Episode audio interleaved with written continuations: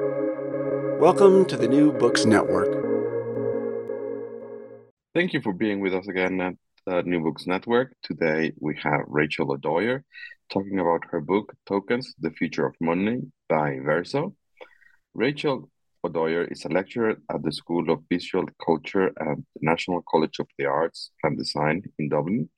She was a Fulbright Scholar at UC Irvine and the Microsoft Research Labs in Cambridge, Massachusetts.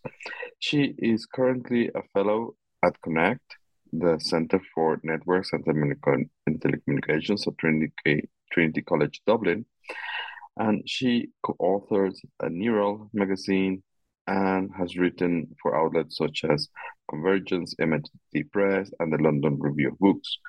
She has created a number of exhibitions of digital practice that explore the intersection of art and blockchain. Rachel, thank you very much for being with us at Books Network today. Thanks a million for having me, Bernardo.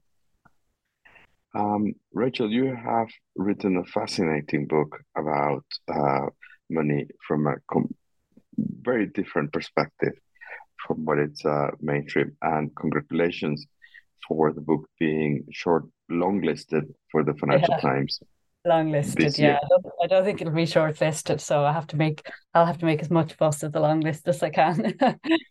but before we go into the into the book and and uh, how is it that you became interested in studying money from um, a very different perspective because you're not an economist you're you work in a uh, in a um, very different school and yet and that's what it's a big strength in the book with different perspective but uh, how was it that you became an academic and and then uh, became interested in in in money and money like things Yes, I guess it's it's kind of a strange story because you know, as you point out, my background isn't in economics. Um, so my BA actually was in fine art with uh, like a focus on digital media, and I guess uh, so. Towards the end of that degree, I realized I was more interested in in the ideas that artworks provoked than in actually making the art myself. I started to change course and went on to do academic research in the social and political implications of internet technologies. And before I became interested in money, then I was a grad student doing a PhD in the Department of Engineering in Trinity College in what I guess we'd now call surveillance capitalism. And graduating into a recession, I thought about money in terms of having and, and not having it. Uh, and I understood that society was maybe stratified in terms of the haves and haves not have nots. But I guess I never really stopped to think about what money was or did. And then around 2012, I came across an art project called Punk Money by Eli Gothill. And Gothill wanted to use Twitter as the basis for promissory notes, where users could issue value to one another in the form of a 140 character tweet. And I guess with the best artworks, I suddenly woke up to something that was right in front of me. So punk money made me question what money was and could be. But it also really really made me realize that money was a media technology. So it was something that rides the rails of information and communication technologies and that these technologies were shaping what money could be now and in the future. So that sort of made me really, yeah, I guess shift course and start to study money. And that brings um, a little bit ahead. Um, something that I would like to to discuss later on when we talk about the book, but it's the first quote with which you start the book, which is, "You know what money is," and I don't think that we really know what money is, do we? No, no, um, uh, yeah. But but okay, let let let's let's wait uh, a little bit on that. Um, let, let, let's make a small parenthesis here and tell us what sort of advice you would give to um, other scholars, particularly early career researchers, around um, you know writing a book, selecting a publisher, and if you think that there is you know a particular challenges from as, as uh, from from a gender perspective to to doing this or or not oh yeah like oh god I, i'm gonna i'm just thinking like probably don't do so many things i did because tokens is actually my second book. So i have an unpublished first manuscript that i may never finish uh, where i did everything wrong. So for that first book i think i rushed into publishing a book project before I was really sure what I wanted to do. So everyone sort of told me, oh, you should definitely, you know, the first thing you should do after your PhD is publish a book. Um, so I, I feel like I really kind of dived into that before I was even sure what I wanted to do, even sure if I wanted to do it. So that might be my first bit of advice to maybe take your time. I think a lot of people told me to just publish my PhD for the sake of it. You know, like you you won't like your first book, etc. Everyone hates it. You know, just get it out there and forget about it. And my my personal advice, you know, which obviously you can take with a pinch of salt, would be maybe not to listen to that, because uh, a book is always going to be a big project you know? It's not something to just get out of the way for the sake of it. And if you're not sure about the publishers you're not sure about the fit with the series or the approach then maybe listen to those feelings. So i had niggling doubts the whole way through book one and i think i was very careful then with book two with tokens as a consequence. Um so tokens was a very different experience i was really careful i guess to think about what publisher would fit right not just what would be prestigious for me you know for my career I was just very much like, what is the right publisher for this? I was very careful not to contort the project at any point or compromise it just to get a contract, um, just to get it over the line. Um, and those were lessons that I learned, you know, a very hard way, I guess, in months and months of of work, you know, with with another book, which actually I am kind of um I am probably publishing with Verso. You know, I'm just trying to decide whether I want to put any more work into that other book now or if it's just like, oh, too hard to go back to. So yeah, I don't know whether that's a good answer. It's mostly like what not to do rather than what to do. Yeah. Yes, but there is there is in in in in a common theme that I find when I make this question is whether you kind of kind of a divide, particularly the US, people who are writing books in in social sciences say, well, don't do it because it's not going to do anything for your career. Don't do it as an early career scholar. It's not going to do anything for your career. Wait until you get tenure, uh, as that is a system, particularly in the US. And then um, when I talk to people in Europe, that's a little bit more, you know, that's less of um, an issue.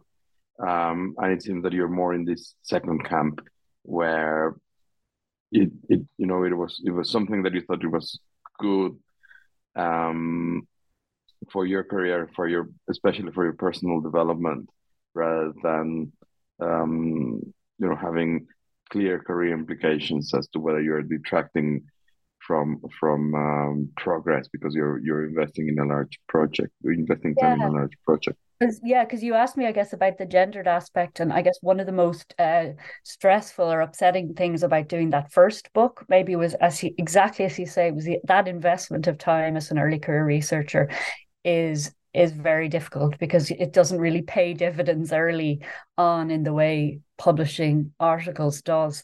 And I definitely remember feeling quite stressed out that I was working on this book that may or may not come good when I should have been publishing articles. And then um, I had a child, you know, in the middle of all of that. And you know, it was that kind of horrible feeling of these are all big, long projects that aren't, you know, aren't conducive to actually uh, building a CV. So yeah, maybe I would be more inclined then to to go with your um your researchers who advise it as as as something that isn't always that conducive to early career research. And I uh, one thing I also feel is like as I got older, I got more confident in the way I write and confident in kind of moving away from like a really academic voice. Um, and maybe that's partly that I'm in an art college though as well, where, where they're more open to different kinds of research as well. But I feel like if I'd written it when I was a bit younger, it might have been, you know, a little bit more of an academic text, uh, whereas I wanted actually to write something that was very accessible.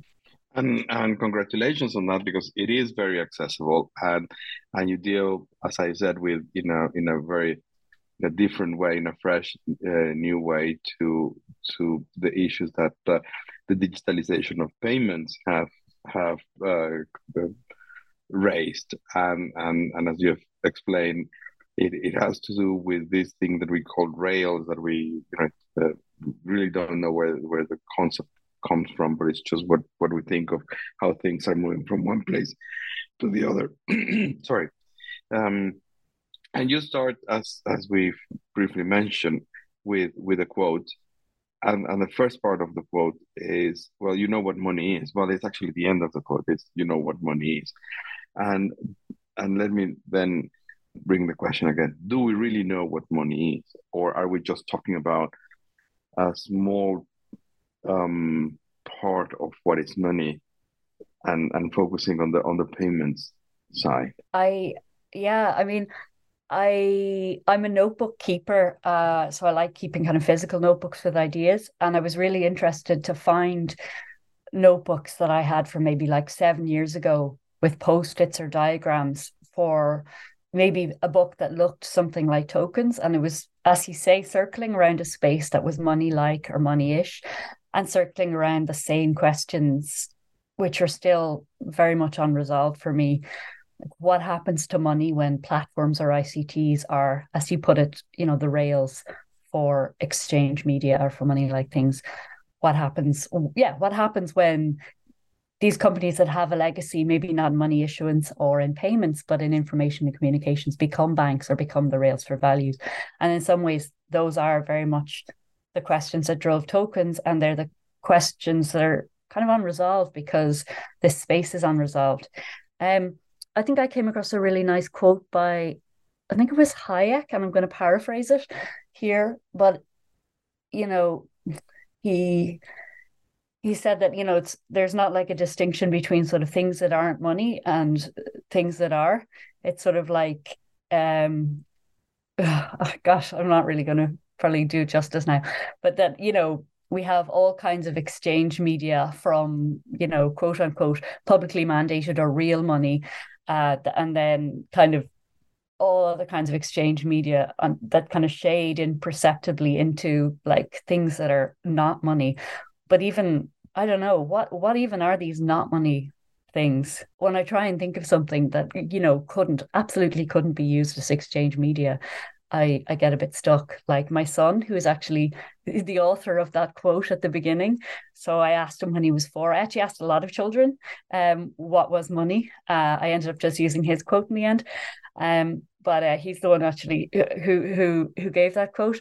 But he and his friends currently are, are collecting uh, used vapes. Do you know vapes like those kind of single use? They're collecting those off the street at the moment, and they have some weird like prestige value um, gift economy sort of working around those. So, I mean, anything can be money. Um, I don't know if that answers your question. Sorry, I've gone all over the place there, but uh, but uh, no, yes, are you the thing? Sorry, I interrupted. No, I, I guess I was just come back to your question. I do think that this sort of distinction between money and not money uh, has really uh, expanded, you know, with with the proliferation of uh, ICTs of platforms issuing new kinds of money like things, and so the distinction between what is and is not money has has really blurred, you know, to the point where it's always been a confusing question, and now it's sort of ever more so. And I also think, and I don't think this is something that's, oh no, it is something actually I asked in the introduction. I've kind of left wondering whether publicly mandated or real money was only ever a blip like you know if we look kind of historically at sort of a like primitive in quotes or pre-monetary economies we also see the proliferation of all sorts of weird exchange media. And if we look at kind of monetary economies today you know we have all sorts of weird exchange media like um virtual gifts on TikTok, you know, uh, Twitch bits uh, for Amazon streamers, Chaturbate tokens, you know, um, hashtags, all sorts of kind of strange money like things. Um, so maybe was was real or publicly mandated money only sort of a blip in between these kind of broader token economies.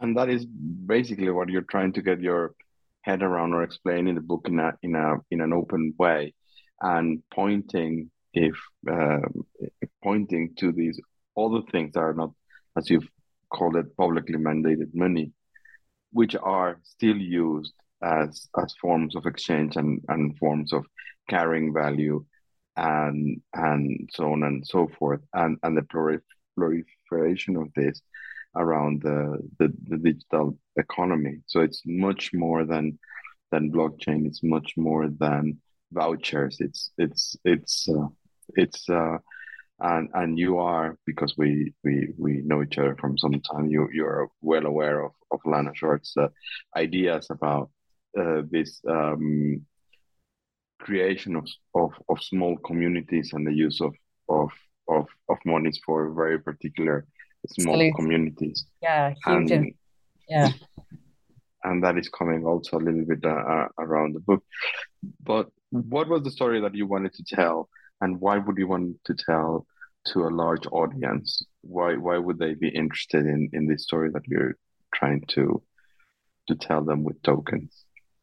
Yeah, I think story is definitely the right word for me. So I teach in an art college, and that means I do more teaching than, for example, my husband, who's also an academic and teaches in a traditional university.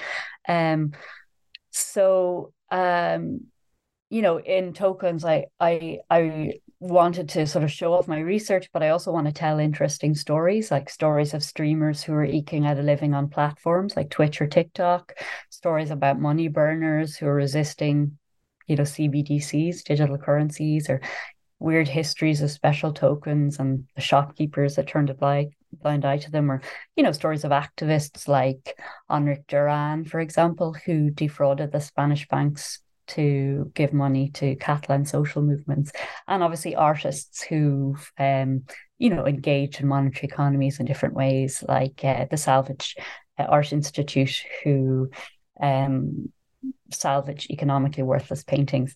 Um, so yeah, for me, those stories were really important. But I guess some of the kind of key points that I wanted to make, you know, in the story was that um, tokens are returning. I haven't really given a definition of what a token is versus money. Maybe I should just do that really as quickly as I can.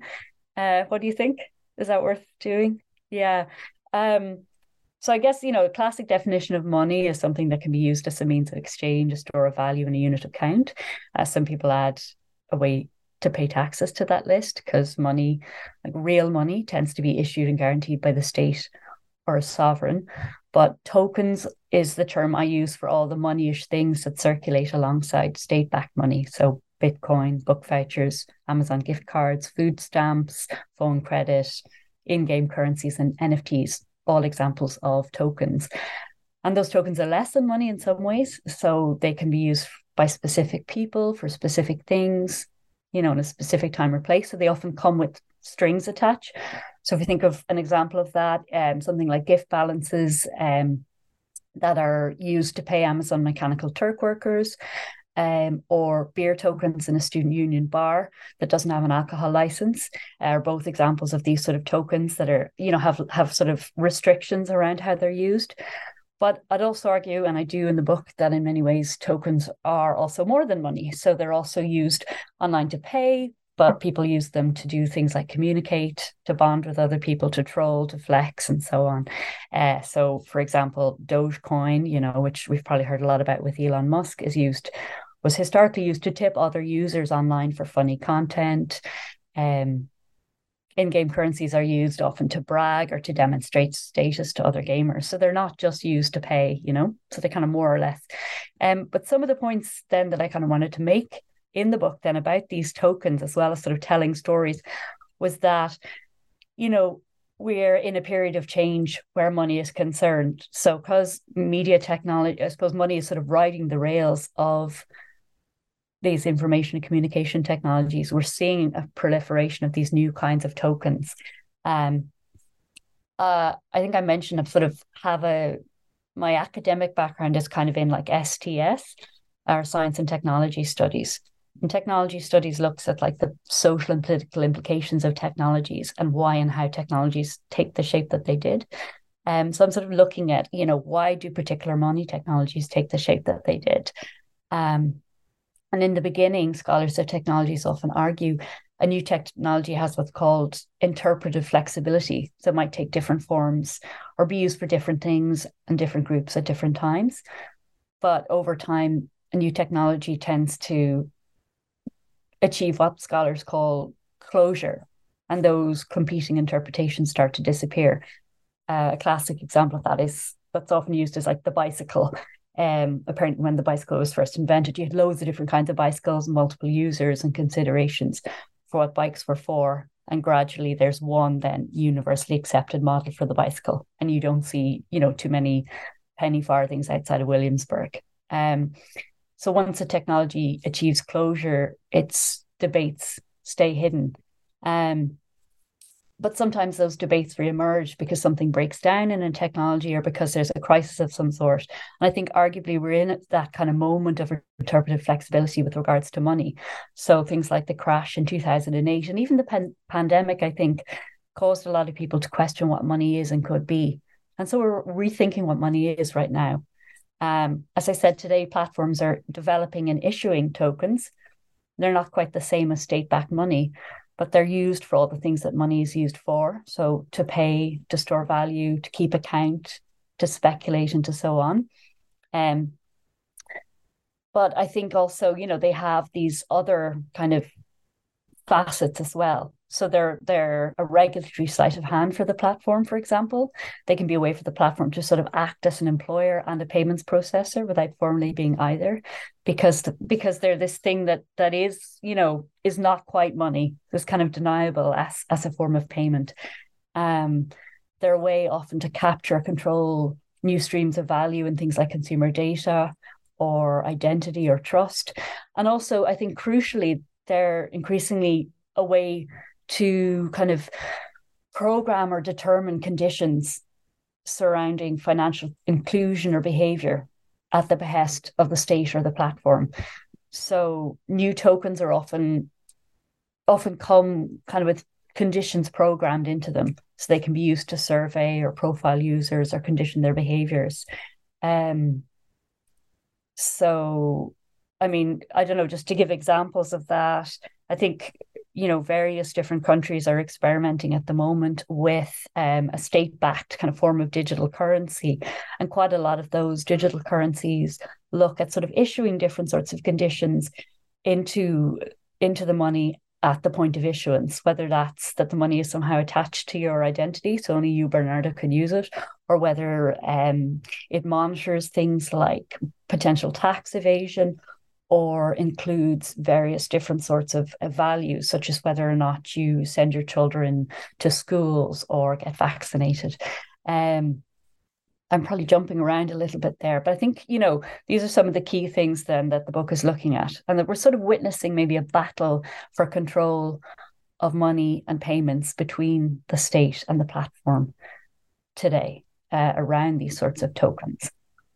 And is that the main the main message that you want to to send with throughout the book? You know, do we have this this um not confrontation, but this this tension between um money issued by an authority and these tokens and and what is going to predominate within that that space yeah i guess when i set out to write it i definitely thought that the key kind of issue was about this sort of battle for control of money and payments between the state and the platform that you know historically the state you know has a monopoly over two things and one is those is money issuance and the other is war and that increasingly platforms were sort of entering into this space and kind of usurping the state in terms of at least de facto kind of money issuance and banking. Um but I don't know. I guess, you know, I definitely by the time I'd finished writing it, I, I definitely wasn't wasn't sort of sure about where where that sort of where that battle kind of has ended or, or where the where the power sort of lies. So, you know, I guess one of the key moments, and it's discussed in the book, is when Facebook announced that it was going to issue its own token in 2019. And I think a lot of people thought at that moment that the battle had been fought and won by platforms, you know, that platforms are basically going to become banks.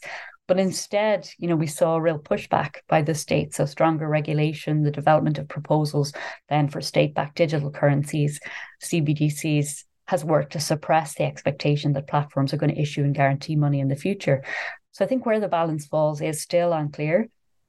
Um, in China, for example, Alipay and WeChat Pay, so two incredibly powerful and popular payments apps, have experienced quite strong regulation as well by the Chinese government, particularly because they were seen to compete with the government's launch of the digital yuan. But yet, I think from what I understand, anyway, most people still continue and prefer to use the former applications than the state pilots. So I don't know, even though we have strong regulation of payments and crypto in recent months, particularly in the US, platforms continue to shape money in in all sorts of ways and it, sometimes in unexpected ways. Like in recent years, we've seen a number of market events driven by social media sentiment, like the famous example, obviously, is the GameStop short squeeze in 2021, which is driven by online influencers and meme economies. But more recently, even things like the collapse, I think of, you know, um, of FTX or Silicon Valley Bank are both driven in part by viral activity on Twitter, that kind of light speed expression of sentiment or algorithmic contagion that regulators can't begin to incorporate into their risk. So maybe it's also that platforms are shaping money or shaping markets in other unintended ways that that we really need to think about. Um, I think it's a really fascinating area because it is so unresolved, and it's also for me it's kind of unclear who's well, maybe no, maybe it's not unclear, but both, it seems like both the state and the platform seem to have pretty awful plans in terms of what they're going to do with programmable money, unfortunately. And um, thanks, um, um, Rachel. And so, would would you care to elaborate this last comment as to why you think that they have these evil plans evil for plan. for the for the future? I guess um, I I have a chapter in the book called Programmable Butter, and it's kind of inspired by a, a social welfare um, token that was issued in Ireland uh, in the 1980s and 1990s, where you know the country was economically um, very poor. Um, called the butter voucher, and the butter voucher basically, you know, was like a food stamp and entitled people to a pound of butter. And what always intrigued me about butter vouchers was the minute that you the minute you say butter voucher, particularly in Dublin, everyone just immediately starts, everyone over a certain age, I should say, you know, who's old enough to remember butter vouchers, immediately pipes up and starts telling you about all the things you could buy with butter vouchers. And where, you know, they have these kind of mental maps in their head of the shops that would accept butter vouchers for like cigarettes, for Buckfast, for beer. You know, it's hilarious. Like, um, they're kind of informally called Backy vouchers. So even though they had terms and conditions attached to them, and and you know we have all sorts of special tokens that have those strings attached, I guess, like special money.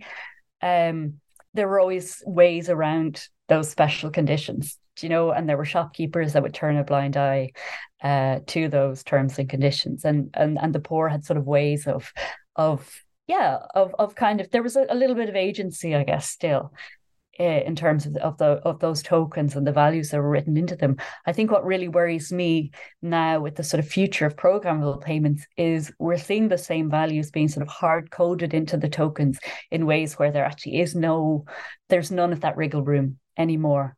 So take for example something like the SNAP benefits program in the US, you know, which is electronic. So it's just very much computer says no in terms of what you can and can't buy. There's not really that sort of same wriggle room. And I think the way things are going, you know, with many of the proposals for CBDCs, at least in Europe, um, it seems like uh, the sort of pilot proposals include various forms of programmability at issuance uh, around, for example, identity, um, but also around, you know, compliance with, um, yeah, various sorts of things. I mean, generally, you know, it's it's it's kind of couched at the moment in terms of things like money laundering or terrorism, but I don't think it's too much of a stretch to sort of imagine a situation where something like uh, Bolsa Familia, for example, in Brazil, where there's kind of conditional cash transfers based on school enrollments or vaccination, could be rolled into a, a CBDC kind of scenario where, um, yeah, money issuance gets tied up with with values. And I guess you know the big question then is who who gets to who gets to decide what those values are, who gets to sort of write them or code them in to our tokens? Uh, is it the state? I've talked a lot about the state, or is it the platform where often the um the only incentive is is is profiteering you know where where the bottom line is isn't about welfare in any way or about some kind of state incentive, but is is literally just about you know how much how can I monetize this person's data, for example, or you know how can I underwrite credit more efficiently. Um, and and in a way, I think your comments are making echo of the um, public uh, comment from Sarah Breeden in the last week. She's uh, shortly to become the deputy governor of the Bank of England in charge of the digital pound work as as we're speaking. And and she said that the planned launch of the digital pound has been met with um, concerns about privacy and, and state control. And and I think that in a way you are giving a different interpretation of this and saying, well, it's not only about the liberty or the decision to pay or not pay taxes, which which is something that is not that uh, something that the individual should do, but should have the option of doing it or not. But there are these other softer things that individuals are doing or can do, that, as you are describing these maps, where to do it, where not, that might be disappearing or coerced, or as also as you said, who's who's you know, how how do we program what can be and cannot be done? and and who's um, in charge of, of of doing that programming. Um, but let let's go back to the book a little bit because I think we've we've gone a little bit of of, of courses.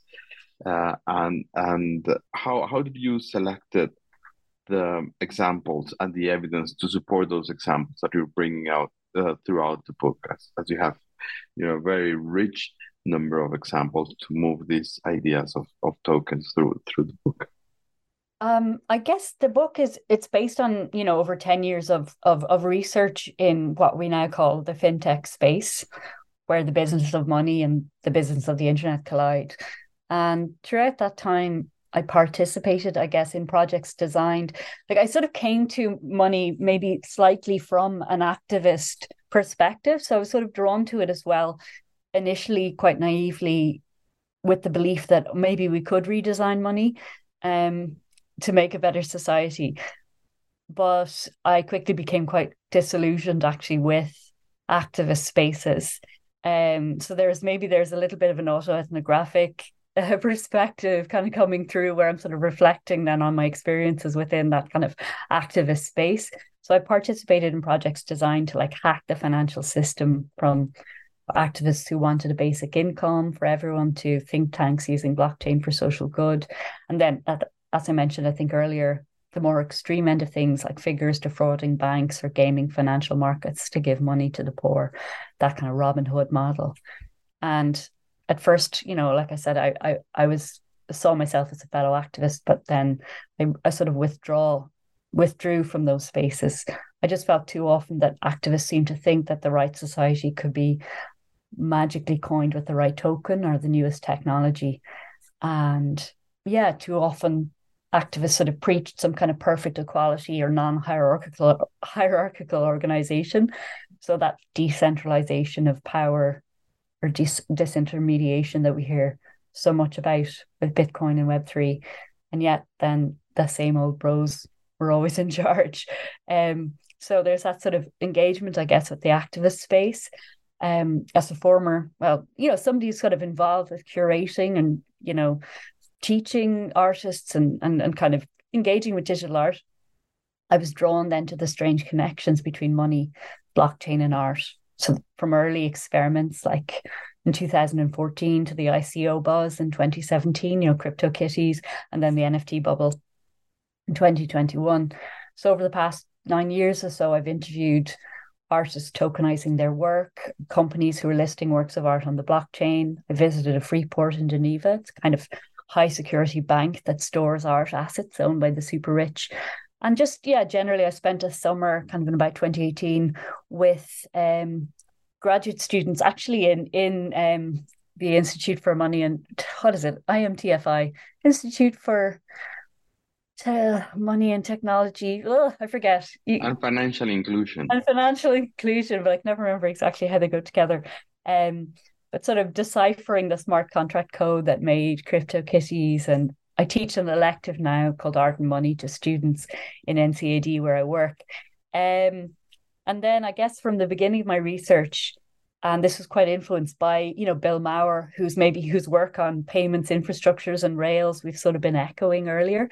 Um, um, yeah, from sort of engaging with him and Lana Swartz early on, I guess in my research, uh, I was encouraged to really involve myself in the fintech industry. So attending expos like Money 2020 and meetups, sitting in on things like standard committees or workshops on algorithmic credit scoring. And I think participating in the industry in that way gives you a real insight into how money is being shaped now and in the future.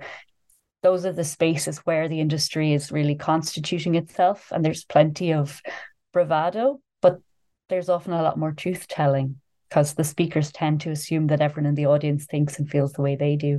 Um, and yeah, then I spent a lot of time in online culture of digital money, so, like speaking to gamers who trade virtual loot and the developers who design in game economies. I was lucky one of my brothers is very involved in the game industry. So, he was kind of able to hook me up with people to talk to and just basically lurked on message boards for sites like OnlyFans or Twitch to find out how streamers were turning their online tokens or wish lists or gifts into cash. And I guess finally, then I did a real deep dive into the history of tokens um, just from secondary sources like uh, Clare Rowan's kind of collected um, historical work on tokens, for example. Um, so there's really rich work on tokens in early agrarian economies the political tokens of Athenian democracy. Again, Bill Maurer has done really interesting work on that. Charitable tokens used as alms in the 14th century. You know, Viviana Zelizer's work on women's pin money in the 20th century what's so striking about that history of tokens isn't that those sorts of money like things are so different from today's tokens like amazon gift balances or snap benefits or dogecoin it's that they share a lot of common ground um you know there's so much in common and i guess the last historical source then was i looked at a lot of archives like i looked at the cypherpunk and extropian mailing lists so two early internet forums that shaped very much the future of Bitcoin. And the chat there blends sort of free market economics and digital cash with very earnest discussions about immortality and seasteading and mind uploading. So, you know, it's very entertaining, I guess. Um yeah, that was sort of so it's kind of it's it's it's kind of a bit of a a bit of a mishmash, I guess, depending on on the area. Um so kind of mixed methods, I suppose. Yeah. Thank you. So, and how did you decided on on the chapters? And did you have to learn something new, yeah. or you had to um, deep deeper as as you're putting the, the, the chapters together and say, well, I, am having these gaps here. How we're, yeah. going to cover it? Yeah, I guess um, I I think I'd had various different ideas maybe about a book like this for a while and then I'd also written some articles in the past. So I'd done like uh, a journal article on the history of transactional data surveillance, and I'd written several different papers about kind of surveillance of transactions. So I sort of knew oh, I, I want a, a chapter about money as data, definitely in there. Um, I really saw them as kind of separate essays in a way, rather than as something that built. Um, yeah so i knew i had different kind of points that i wanted to make i think the one i did i did probably more archival research into um into kind of the history of trust in the code for the book and I, I'd really hoped actually to go to Nevada and visit blockchains. So that's sort of a city, or it was a proposal for a smart city run entirely on blockchain. Um, in the end, I couldn't because of some kind of um family kind of illness and issues that kind of kept me at home. But um, I'd hoped to sort of have a, a case study where I was a bit more on the ground there. Um, that that would have been one of the main things. I guess I did more kind of historical or archi- archival work throughout. Um, when I was looking at uh, history of kind of money activism, I really enjoyed looking back more to the history of American anarchism and experiments with money. within that and just finding how much kind of a of a crossover there was between some of those ideas and the kind of Silicon Valley Web three ideologies today. Interesting. And you know, this very long project of nine, ten years, what sort of things were left out that you would have liked to add in the book, but but you didn't? Um, I think like it's really good um as a writer or as a researcher not to be too precious. That's something they always tell you in art college anyway, not be don't be precious about your work. So be be be able to let things go, you know, and not have to hold on to everything. Um so I probably with, you know, the benefit of of of time now, there's not much that I actually feel like, oh, that should have really I would have really liked to put that in. Um I did I did delete, I suppose, just off the top of my head, I know I had a very long exploration of the history of trust in the code of that idea um, that I ended up deleting. So looking at, for example, the ideas of William Petty, who who's you know the developer of a political arithmetic, the idea that you can use numbers or maths to sort of rationalize and govern better. Um, I looked quite a lot at his work and um, yeah, took a bit of a detour, I guess, and started looking at also how his ideas were instrumentalized within Ireland. So, um, as well as sort of writing political arithmetic, Petty also tested those ideas out. He was um, invited to sort of do a survey of Ireland shortly after um, it was sort of colonized and and the land was seized by the British and and use the ideas within political arithmetic to sort of rationalize how the land could be made productive and how people could be made productive and how the British could govern better. And in some ways, you know, it's a kind of a a model of like a colonialism light that was sort of applied in Ireland and then applied by sort of by British rule much more um, excessively and much more violently in other places. And it was, you know, it was sort of a, a mathematical rationality that um, resulted within Ireland, I guess, in the famine, but um, obviously in huge atrocities in many different places. Uh, yeah, and it's a bit of a digression. You know, I did need to go into tokens. Um, I was interested in how some of those ideas, I guess, those rationalities, um, reappear in in blockchain. You know, the idea that we can sort of use um, numbers to govern or in a disinterested way you know if we just take all the messy humans out of things um we can kind of we can govern do better things better yes. Um and uh, just a, a, a, final question uh, rachel. What are you working on now? What is the next project?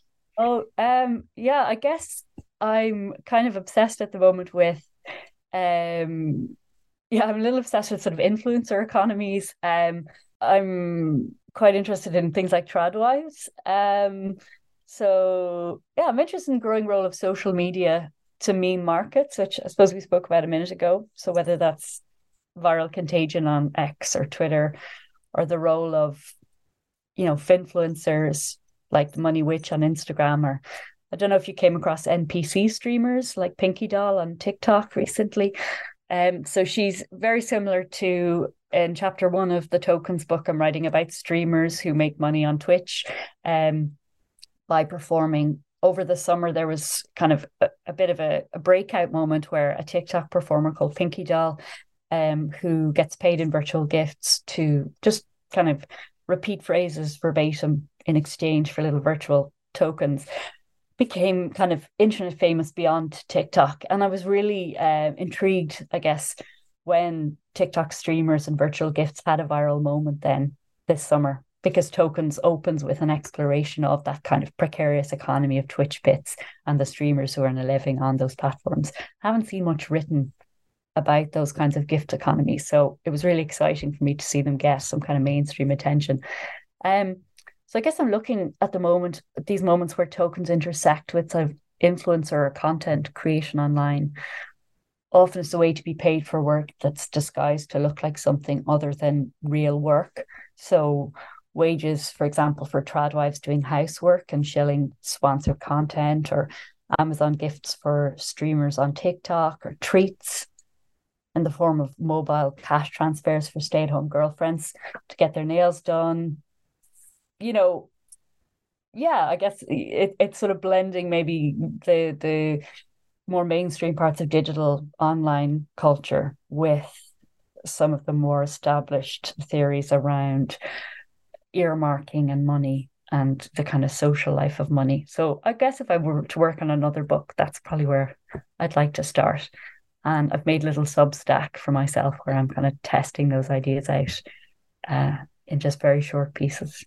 Well, that will be great book to read as well, and hope to have you back when when it's out here at New Books Network. Um, Rachel O'Dwyer, um, thank you for this very interesting chat and this fascinating book, uh, Tokens, and uh, thank you for making the time to be with us in New Books Network. Thanks a million, Bernardo. And uh, thank you for our, to our listeners for being with us today. If uh, you haven't subscribed, do subscribe to our podcast. And if you're a subscriber, send us a note, give us a score. All of those things are always helpful. Thank you very much.